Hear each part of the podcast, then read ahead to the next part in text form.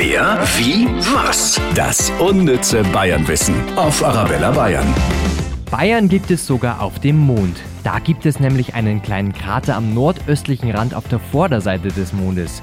Und die kleinen Nebenkrater heißen eben Schwabe C, Schwabe D, Schwabe E, Schwabe F, Schwabe G, Schwabe K, Schwabe U, Schwabe W und Schwabe X. Also ich habe das Alphabet ja eigentlich anders gelernt.